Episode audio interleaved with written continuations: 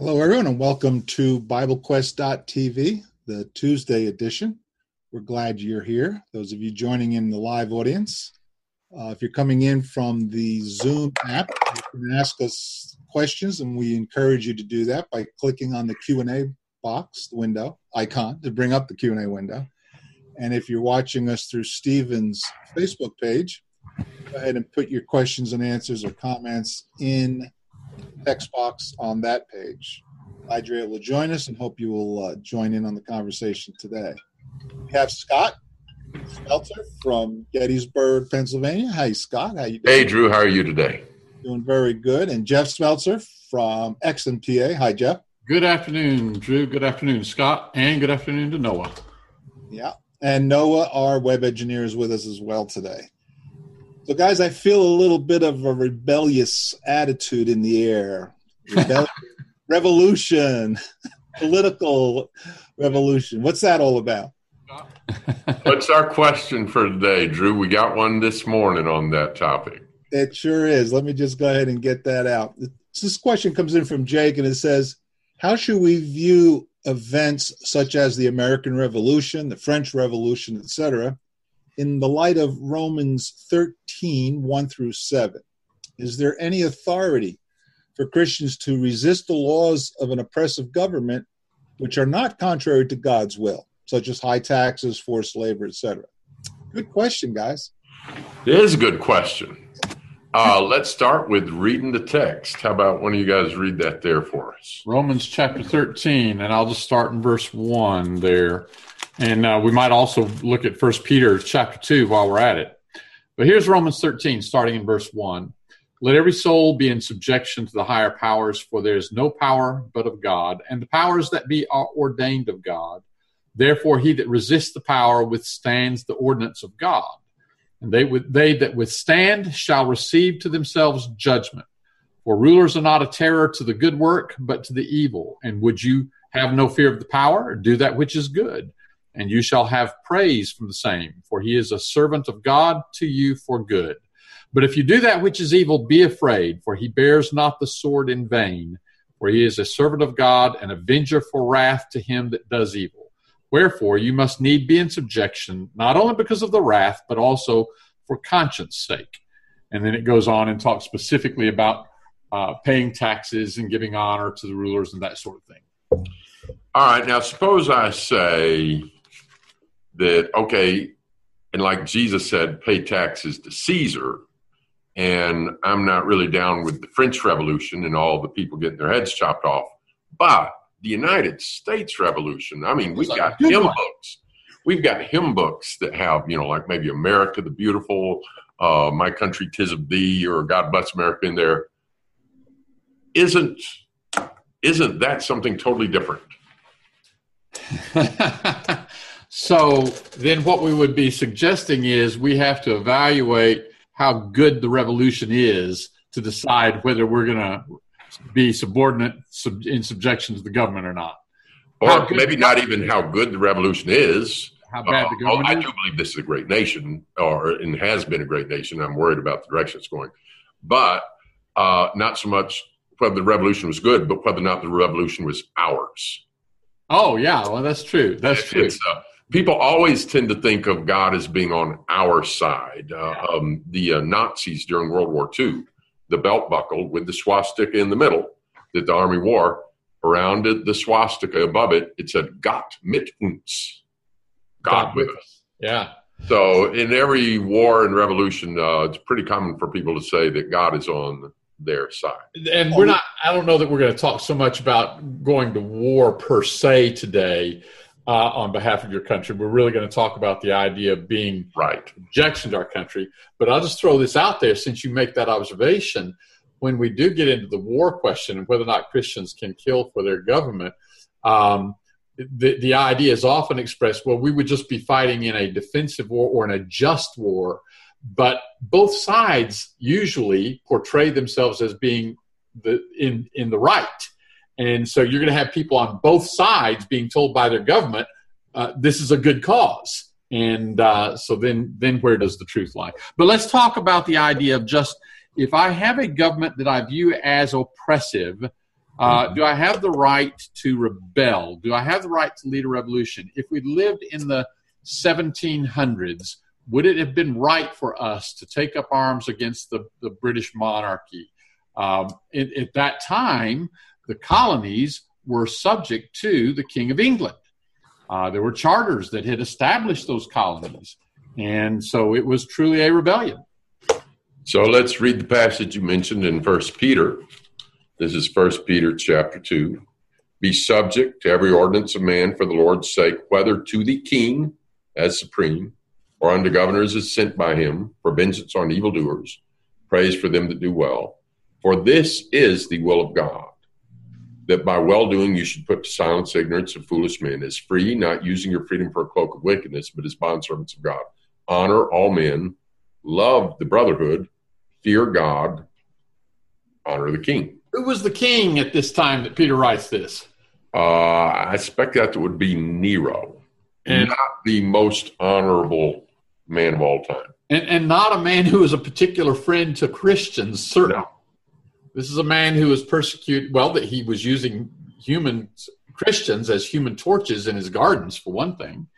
And he's the one that introduced the Colosseums, the circuses.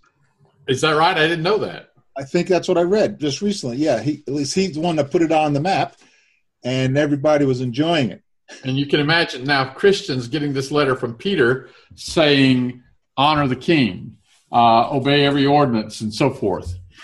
You know, this is part of uh, a three point submission text here. Mm-hmm. It says, Citizen, obey the government. Servants, obey your masters. Wives, obey your husbands. And we, we, we live in a country where we not only have the blessings of God through Jesus Christ, but we live in a country where we have a freedom of religion recognized by the government and we enjoy a prosperity and and and I do believe we're, we're going to be saying some things today. I do want to clarify it. I believe this has been one of the greatest nations on earth. I'm really uh, disturbed that we're, we go farther and farther away from that. And when this nation falls, judgment will be deserved. Um, but there, we, we love liberty so much that there's a tendency for us to want to say, well, I'll obey the king as long as I decide he's a good king. I'll obey my master as long as I decide he's a good master. And wife, I'll obey my husband as long as he's a good Christian and does what I want. Yeah, it's not what it says. It, it, it's even if your master, if you're a slave, even if your master is abusive, even if he's untoward, uh, obey him. And um, we mentioned already the ruler at this time is Nero. And to the wives, he says, even if your husband doesn't obey the word, he's not a Christian, he's not a believer. Well, so, that's not, I mean, this, this stuff's not fair, guys. and that's the problem. We, too often we want to decide what we're going to do based on whether or not we're being treated fairly. The Roman soldiers, it, when Jesus said in Matthew 22 that the Pharisees had sent some of their disciples, hoping they wouldn't recognize him, along with some of the Herodians, to uh, Jesus, and they tried to flatter him. They said, "We know you're you teach the truth. You're not afraid of anybody. Should we pay taxes to Caesar or not?" And of course, what were they probably hoping he would do? Oh, don't pay the taxes. We don't want to pay. yeah, yeah. And then they've got the Herodians there. They heard him say it, that, and so Rome will take care of this. Uh, instead, what was his answer in Matthew 22? Render unto Caesar's what is. Well, first of all, he asked for a coin. Yeah. Whose inscription is whose whose inscription is on it? Yeah. Of course, it's Caesar's. So he says, "Render unto Caesar what is Caesar's, and unto God what is God's." On this yeah. idea of whether something is fair or not, you know, we have a model about behavior when we're being treated unfairly, and Peter mentions this model in this context in First Peter chapter two, where he's talking about submission to government and submission to slaves and, and wives, even being submissive to disobedient, unbelieving husbands. And what is the model that is held up? It's in First Peter chapter 2 and verse 21. For hereunto you were yep. called, because Christ also suffered for you, leaving you an example that you should follow his steps. And then it goes on to point out, he did no sin, neither was guile found in his mouth, it, the, he's kind of the epitome of being treated unfairly. Right. And if we're looking for everything needs to be fair, then we lose the sacrifice of Christ and we're responsible for our own sins. That's you know, it's interesting that you bring that up. Uh, many times I've, I've said it myself, but I've also heard that Jesus is very radical. Yeah. But he was not a rebel. No, right. Good good distinction. There's a difference. And he didn't go against the government. He could have. In fact, I like bringing him up. I like when he said to Peter, Pilate said, you know, I got, I could put you to death or I could free you. And he says, well, you wouldn't even have that authority if it didn't come from heaven. Right. You didn't have that right to do that. So he wasn't even saying, no, you can't do that. He was acknowledging you have that right, but it comes from heaven. And then he says, but you know who's really guilty? Those that delivered me over to you.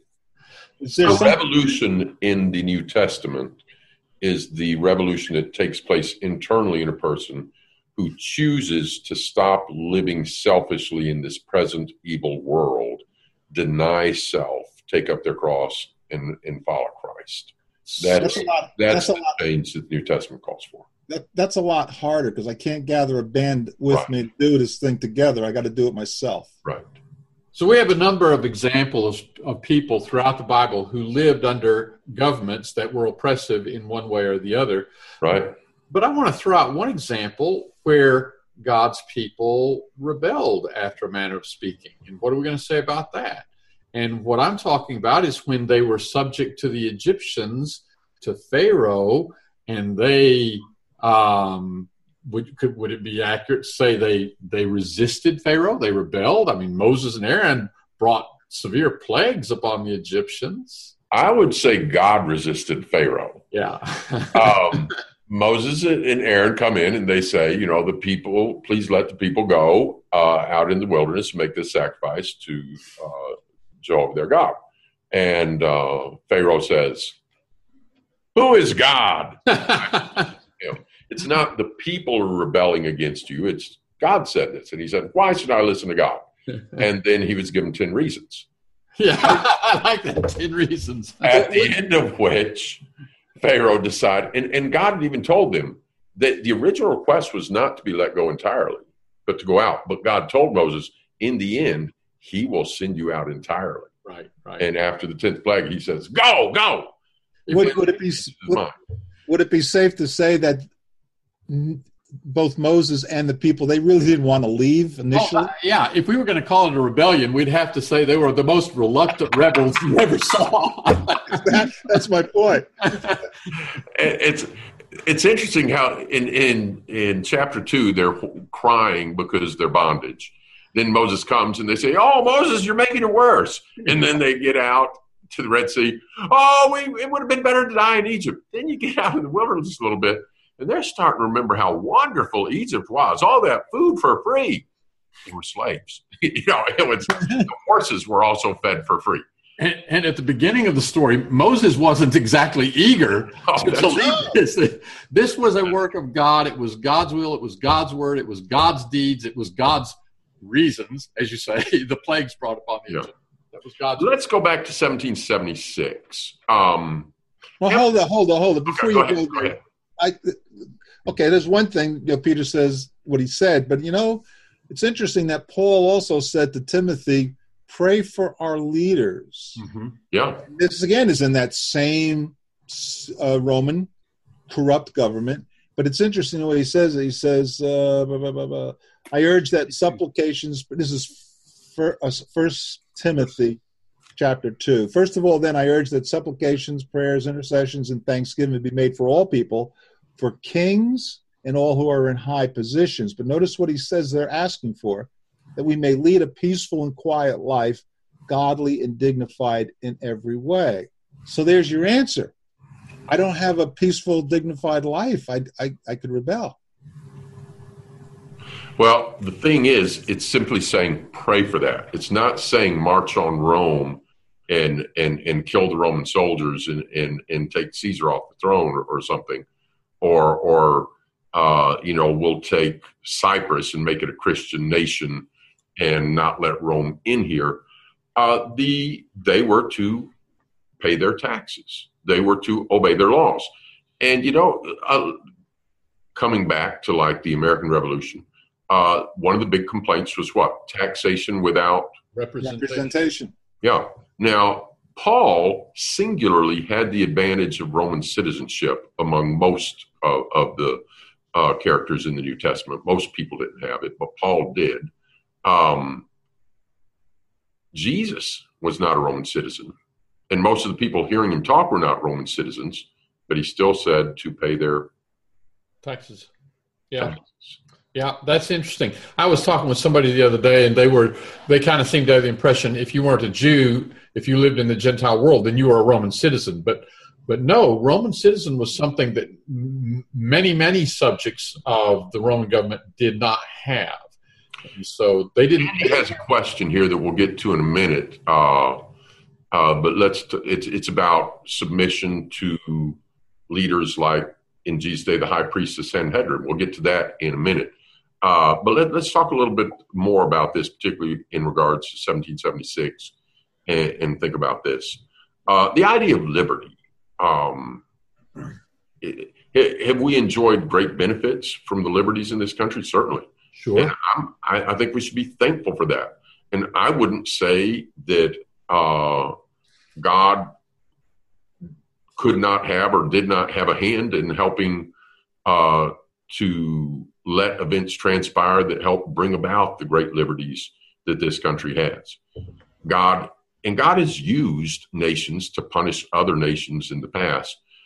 But when you start looking at what was done, um, I've got a friend I, I've got something to tell. It's going to take about a minute or two. But before I start, let me see if you two have anything to say uh, before I get started on that. But I want to give a little history lesson that I learned recently. Well, just real quickly on the idea of liberty. I, I love living in a free country. Our country seems to be becoming less and less free. I'm, Yes. I'm concerned about that. But here's the thing we don't have to live in what is considered a politically free country to be free. Right. In, in the first century, you were mentioning the people who did not have Roman citizenship, did not have the benefits of Roman citizenship.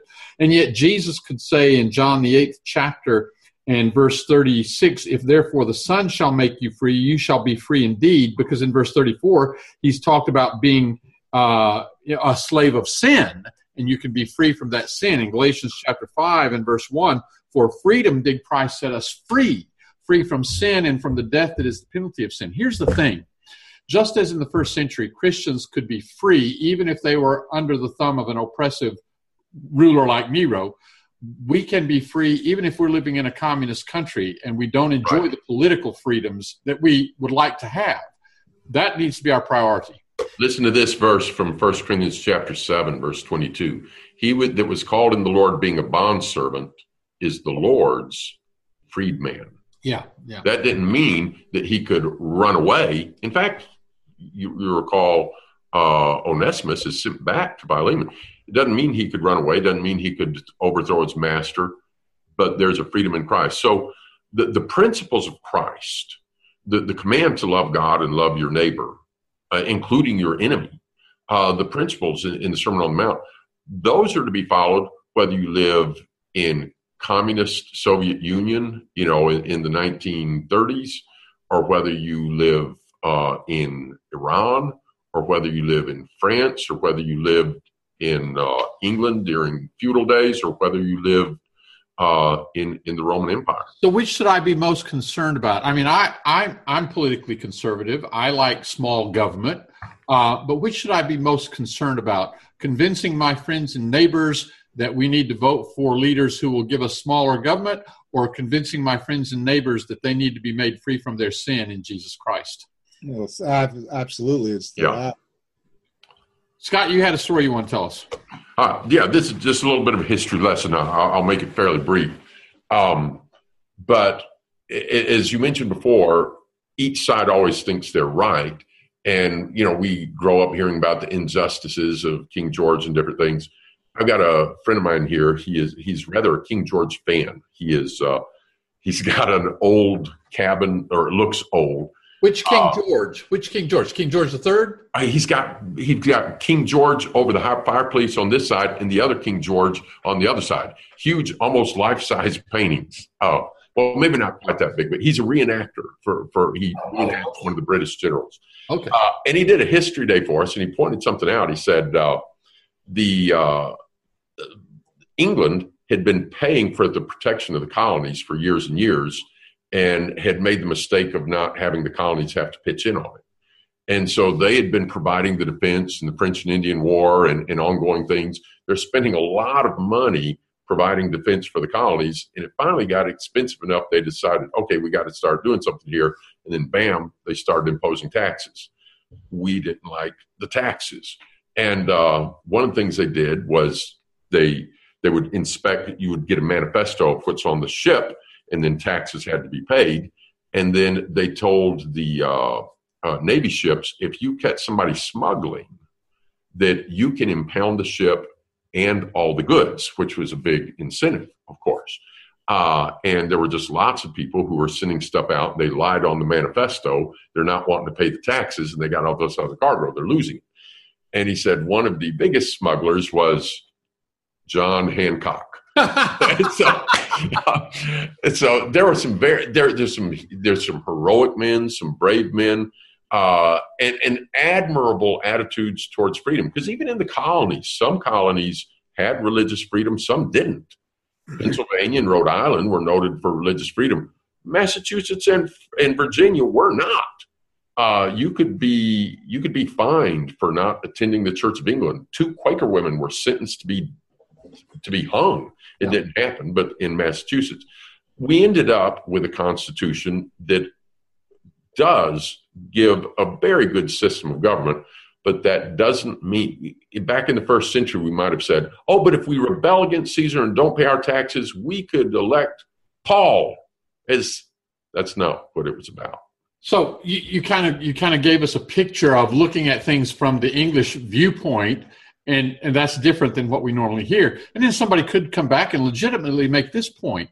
In the early 1700s if you were living in england if you wanted to be have a government uh, a job if you wanted to be an officer in a corporation in, in some instances if you wanted to run a business you had to take communion in the church of england at least once a year. And you had to confess uh, loyalty to the church of england and of course, a true Christian could not do that. And so you can see, then you could make the argument well, these were people who were being religiously oppressed. And so the counterpoint to your friend's viewpoint that, that was in favor of kind of a British perspective, but that's all beside the point. Right, right. I have the to point is the the principles of Christ apply a person in England could have loved God and loved their neighbors. And he might have suffered for it. He might yes. not have been able to have the job he wanted to have. He might not have been able to have the income he wanted to have. Yes. And he might have had a hardship, severe hardship. But, yep. but sometimes we're going to have to recognize being a Christian may cost us something. There's that passage in Acts the fifth chapter, verse 29. Uh, when and this kind of gets to Andy's question. Um, so in, in the first century, uh, in Jerusalem, even though the Romans are in charge, they had allowed the Jews self government within a certain right to a certain degree. Right. And, and, the San I still say Sanhedrin, and I remember the incident where we learned it's actually to be said Sanhedrin. Yeah, and it made a big difference. Yeah. but anyway, uh, this was the governing body, the Jewish governing body. Of course, the high priest was the highest official in Judaism, and there was civil authority there.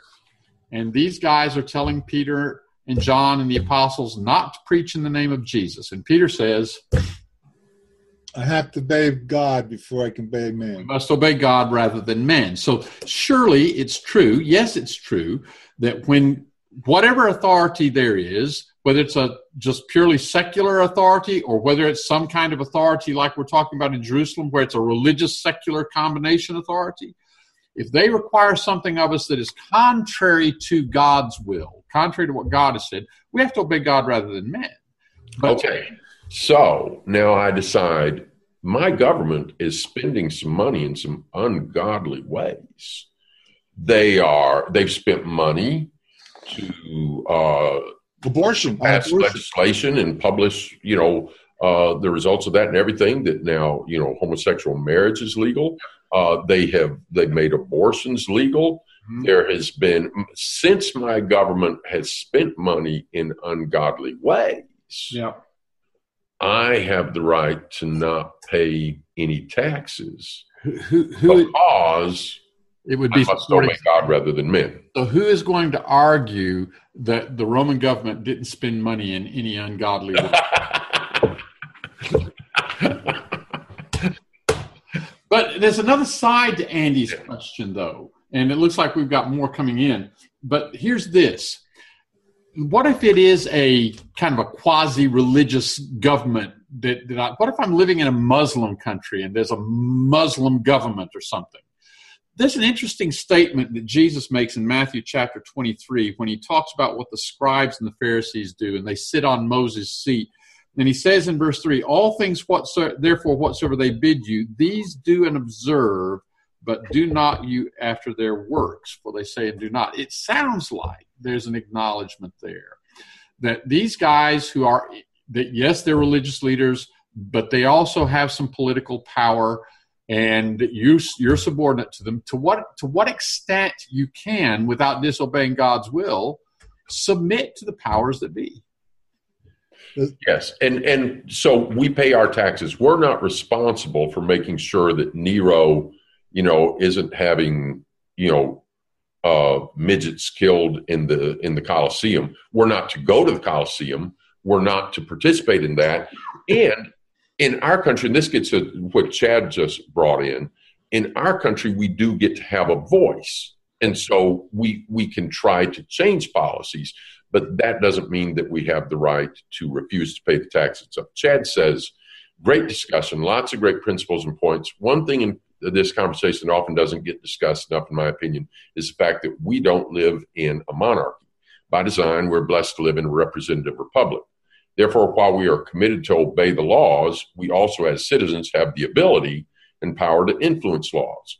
As Christian, I find it very important to be a voice for reason and wisdom and know and influence our representatives to do the right things. I've been blessed to get to know all of mine, thankful for those relationships. Trust me when I say that we as Christians don't use our voice, those who hate Christians certainly will that that put that puts it to the other side that comes up in my mind because I've heard uh, Christians say that they're not going to get involved with voting because it's a kingdom of this world and I'm not going to get involved with it and whatever's going to happen is going to happen. Is, what's that? And if, if Paul had been given a chance to have a voice, not be heard, but have a vote and have a voice as to whether or not um, you know, people should be being murdered in the Colosseum, what would Paul have done? He would have exercised his voice. Did Paul ever use his citizenship or appeal to the law for good? Yeah, couple Let's of, a couple examples. Yeah, yeah. When he's when he's first arrested in Acts chapter twenty two, and then more famously, perhaps when he actually appeals to Caesar. But I'll I'll pull up the passage in Acts chapter 20, 22 uh, when he's arrested, and that they're going to examine him by scourging, which means they're going to beat the truth out of him, find out find out what all the commotion was about in the temple. But Paul said, "Is it lawful for you to scourge a man that is a Roman?" What what verse you in? This is Acts chapter 22 and verse 25. And he says, Is it lawful for you to scourge a man who's a Roman and uncondemned? And earlier in Philippi, um, when uh, he had he and Silas had been arrested on trumped up charges, and then the the, the government, the city officials are going to try to just send them away quietly and kind of get rid of the problem. Paul holds them to account and he says, No, no, no, you beat us publicly. You're not going to send us out the door quietly without owning up to, to what went wrong here. So, yeah, I would say if I would think it's it, it, true that if Paul had a voice and could say, I vote against uh, killing people in the Colosseum, he'd have done so. And if we, I like the, I like the te- the last sentence that uh, Chad put in there. Trust me when I say that if we as Christians don't use our voice, those that hate Christians certainly will. Well, here's the thing, though. Then I've heard some people say, so as Christians, we have an obligation to vote, and if you don't vote, you're doing something wrong. You're not, you're not fulfilling your obligation as a Christian. What do you think about that? I don't know about having an obligation to vote. We have a right to vote. If somebody is conscientiously opposed to it, I wouldn't tell them that they should go against a conscience and vote. Right. But and, and Jesus does not have politics in mind when he's talking about uh, you are the light of the world. But being the light of the world, we need to represent the teaching of Christ. And in various ways, we may have an opportunity to be an influence for good.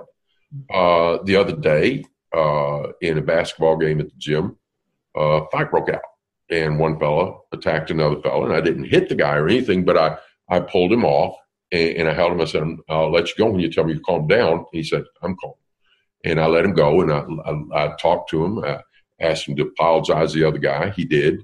I talked to him about you know you could have been charged with assault and and different things.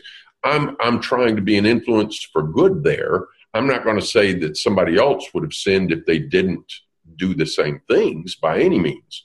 But all sorts of circumstances in which we find ourselves, we can try to be an influence for good. Yeah. And if I live in representative government, and uh, there, and, and some things are just our political preferences. Yeah. But for instance, like the legalized murder of children in the womb. Yeah, abortion should not be. No. And when we have a, chance to express a vote that can affect that, that's an opportunity to at least stand up for what's right. Now, I vote. Let me make that clear. I vote. Um, but but here's the thing: when, when we talk about using our voice for good by voting, let's not forget that we're not voting for policies we're voting for people. Right. Who often don't enact the policies that they ran on. Yeah and and and they're mixed bags. They, they may be maybe sincerely or maybe for political purposes they may be taking a position here that we think well that's good and right, right. he says he'll oppose abortion. And then over here they're doing something that's utterly immoral. Right. And right. and you know and so yeah it, when when you when you step back and you look at it, yes, if I have an opportunity to do some good by voting, let me vote. But the fact is, the people that we're electing, especially in the world as it is today, very often, um, I'm not going to accomplish nearly as much uh, with my vote as I am with my personal example, my character, yes. how I treat my neighbor, my priorities uh, in the kingdom of God and my prayers. Um, so I, I, think that just to put things in perspective, we're yeah. not we're not going to change this country by voting at this point. And usually, who we vote for doesn't do all the things that they say they're going to do. Drew, yeah, you, back to you had made a statement about uh, the uh, politics and discussing it. Rick came in with a comment. Some people say that Christians shouldn't discuss anything political. What's your thoughts on that? I think you've already started talking about it. Is that if we can use it as an opportunity to teach the truth, we can talk about it. Well, yeah, and you can. We don't. We're not limited in our lives of just talking about the Bible. When you're at work, if you're an engineer, you're going to talk about engineering projects.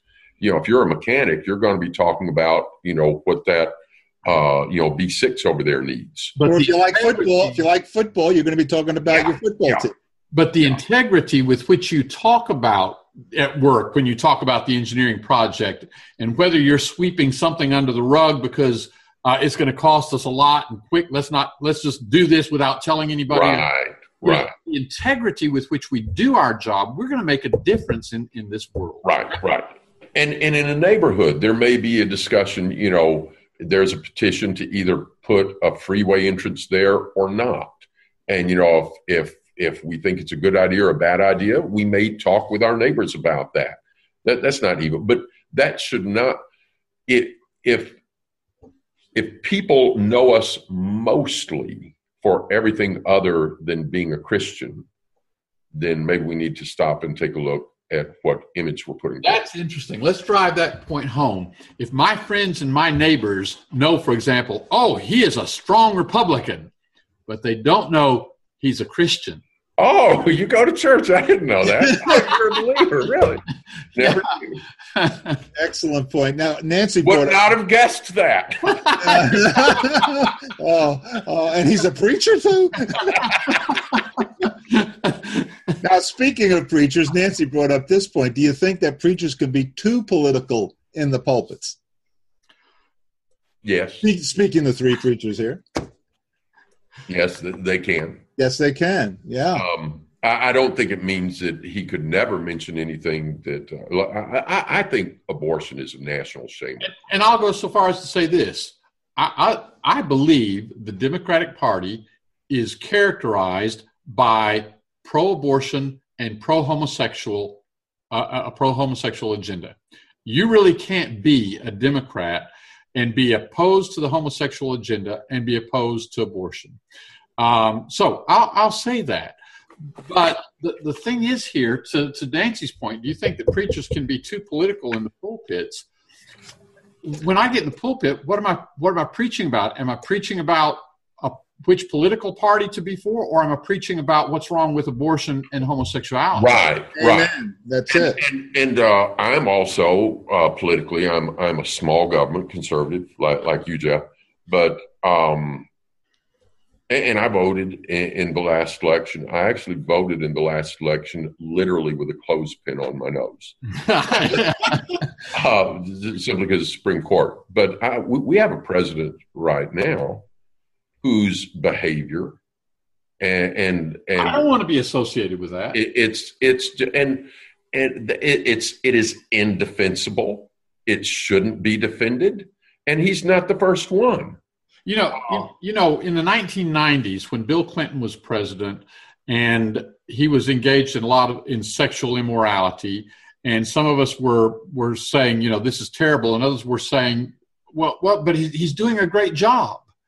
And now the shoe's kind of on the other foot. And we've got a guy from the other party who, who maybe is doing things politically that the people who are upset with Clinton, they like what the current president is doing politically, but now they're willing to overlook the, the character issues.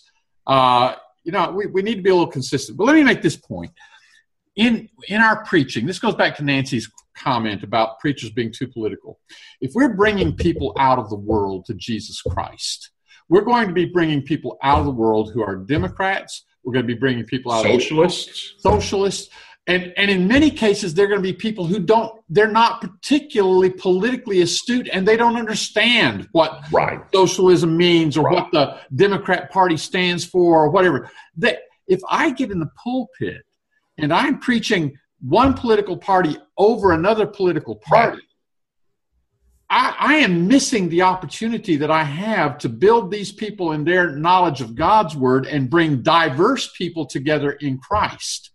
Truth matters, morality matters, the word of God matters, but I need to teach that rather than starting out saying, "Well, you can't be a Democrat or you can't be a socialist."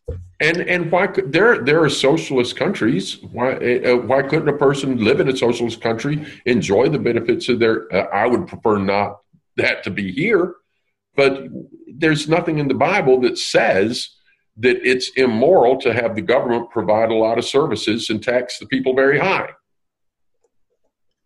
There's an anonymous comment that just came in. It said, Sometimes you're voting by not voting. Maybe both parties in a local election are putting up a number of bad candidates, and you can't vote for any of them in good conscience. Yeah. That's exactly what yeah. you were addressing before, Scott. You yeah, know. yeah. Yeah. So we need to, we need to be preaching a message so that we're united in Christ and we're united in God's word. We're united in truth. We may not be united in our politics, mm-hmm. but if the politics take a back seat to everything else in our own minds, then then that's all right. We cannot be united in politics, just like we're not united in the kind of car we drive. Yeah. Here's a, let's come back to our relationship to the government in, in, in general. I want to read a passage and have you two comment on it. Uh, in Acts chapter 16, Paul, a Roman citizen, has been beaten without a trial. And uh, during the night, he's baptized the jailer uh, and his family. But in verse 35, this is Acts 16, verse 35, when it was day, the magistrates and the sergeants, uh, excuse me, the magistrates sent the sergeants saying, Let those men go. The jailer reported the words to Paul, saying, The magistrates have sent forth to let you go. Now, therefore, come forth and go in peace. But Paul said to them, They have beaten us publicly, uncondemned, men that are Romans, and have cast us into prison. And now do they cast us out privily? No, truly. But let them come themselves and bring us out. the sergeants reported these words to the magistrates, and they feared when they heard that they were Romans. And they came and besought them. And when they had brought them out, they asked them to go from the city. And when they, they went out from the prison, they entered in the house of Lydia. And when they had seen the brethren, they comforted them and departed. Thoughts on uh, Paul's uh, decisions and actions here? Well, this is what I was talking about earlier, where um, Paul used the, the the law and what was proper under the law uh, to his advantage here, and to the effect of of defending his his reputation and his integrity. I mean, he is here as a preacher of the gospel, an apostle of Jesus Christ in Philippi, and he his character has been besmirched um, with the charges that have been brought against him publicly. And now they're trying to sweep it under the rug and just kind of dismiss him quietly. And he says no no that's that, that you're not going to get away with that. Right. So so there's a case where he did use the political power that he had the right he had under the government to uh, make sure that his reputation uh, amongst people he'd been teaching in philippi was not left in doubt uh, and I think there's a key point there. The reputation also among people that weren't Christians that saw this happen as well. Right. I believe that Paul uh, had a right and an interest in, for instance, in Jerusalem when the Romans are going to beat him. And he says, I'm a Roman citizen. And so they don't. Good. He did the right thing. It was smart. But I believe there's probably even a bigger picture here because, as you said, Drew, the, the influence in the community. If Paul, who and he's helped, they've helped start this small church there in Philippi. If the last public event before he leaves is there's been a this angry group gets them, drags them, uh, and then they're beaten publicly and thrown in jail and then sent out of town. What what flavor, for lack of a better word, does that leave in everybody's mouth about how that little church should be viewed? Right. Yeah, they're, they're looking down upon them. They're, these these guys are they're good. They're troublemakers. Yeah. And so I suspect that part of the reason Paul does this is not only he had been wrong, but this was not right, and for the benefit of, right. of that Philippian church. You know, it, it's it's one thing to leave town where you got beaten, and like run out of town on a rail, and it's another thing where they have to realize this was wrong we, they bring you out and acknowledge it, and, and, they realize we ought not do that. It reminds me, Jeff, of when you took a stand for something in a school down in Virginia. Yeah, they didn't want to admit it, but they they they decided to change their behavior. Yeah, yeah, and we've got another comment here, real quickly that that I, I'm glad Dana Whistler brings up, and it's in this same context, in this very context where uh, Paul and Silas have been arrested and beaten there was a jailer who was in charge of their their keeping, who was keeping them in custody. And this is the story, of course, where uh, the earthquake comes and the jailer thinks his prisoners have escaped and he's about to kill himself. And Paul shouts out, uh, "Do yourself no harm. We're all here." And the jailer springs in, calls for lights, and behold, the prisoners are all there. Paul and Silas could have escaped; their bonds were, you know, broken. And um, so he says, Sirs, what must I do to be saved? I wonder if that jailer hadn't been aware of the teaching of Paul and Silas in the city previously that gave him the inkling that they had some message about salvation, and now he's become impressed with their God. But nonetheless, uh, he takes them and washes them, and they're baptized, sets food before them, and then apparently puts them back in jail. yeah. And so Dana says, Could you discuss the Christian jailer putting Paul back into prison. And we don't know exactly how that went. It could have gone like this. Paul and Silas said, Well, now, you know, we really need to get back into jail until we've handled all this, uh, you know, legally or whatever. And the jailer's saying, Oh, no, I, I really feel bad about that. No, you, you, that's your due. You need to put us back in. We don't know exactly how that went, but the fact is, they went back in. They went back in jail. But I think I think what you're saying makes a lot of sense because when the, when he turns the light switch on, they're still there. He didn't run away. He didn't escape from prison. And yeah. the reason they went out was to for the, the further teaching and be baptized and. But there's an there's a connection here to our our responsibility under the government. Scott, I think that's where you're going. Yeah, and I want to give you a, another end of that bookend. On a lot of biblical topics, uh, bookends, eh, so don't go past here, don't go past there, kind of like. And oftentimes the bookends will not be in the same place because they're holding the books. Uh, here, they go back. I, let me just explain that real quick because that didn't make sense. If, if you are talking about money, on the one end, does the Bible teach if a man won't work, neither shall he eat? Yes. On the other end, does it say, don't worry about what you're going to eat and drink? God will take care of you. Yes. All right. So in between there, you know, if you're a bum and, and uh, just mooch off other people, you can like the one, but you go past the other where you're you're not working. Or if you're a workaholic, you can say, "Hey, I want to make sure I eat," but you're going past the other. So in between there.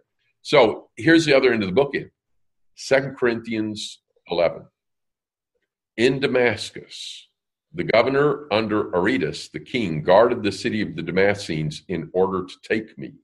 Through a window was I let down in a basket by the wall and escaped his hands. Yeah, yeah, good. Okay, guys, we we're past time, but you know what? We this got one. last question. This Yeah, last, we got to get to this one. this last question is the bookend. it comes down to the wire on the actual discussion we're having, and it comes Yeah. from Stephen. He says, "Would the actions of the founders of the U.S., defying King George, etc., be considered sinful?"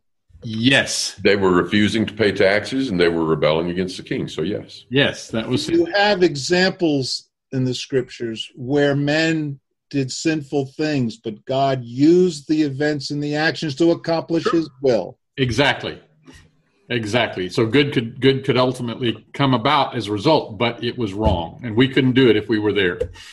As Christians, Yeah, And it doesn't mean that they were worse men than some of the men back in England. I believe in many ways, many of them were better men and good men. you know what? I mean, it doesn't mean what they did was right. Are there any? Is there anybody who's not a sinner Jesus. besides Jesus? None, none whatsoever. all right. Guys, we really had a good discussion. I really appreciate everybody that tuned in today and came in for the live discussion and gave us your comments and questions. We invite you back again next time, next Tuesday at 2 p.m. Have a great week, everyone.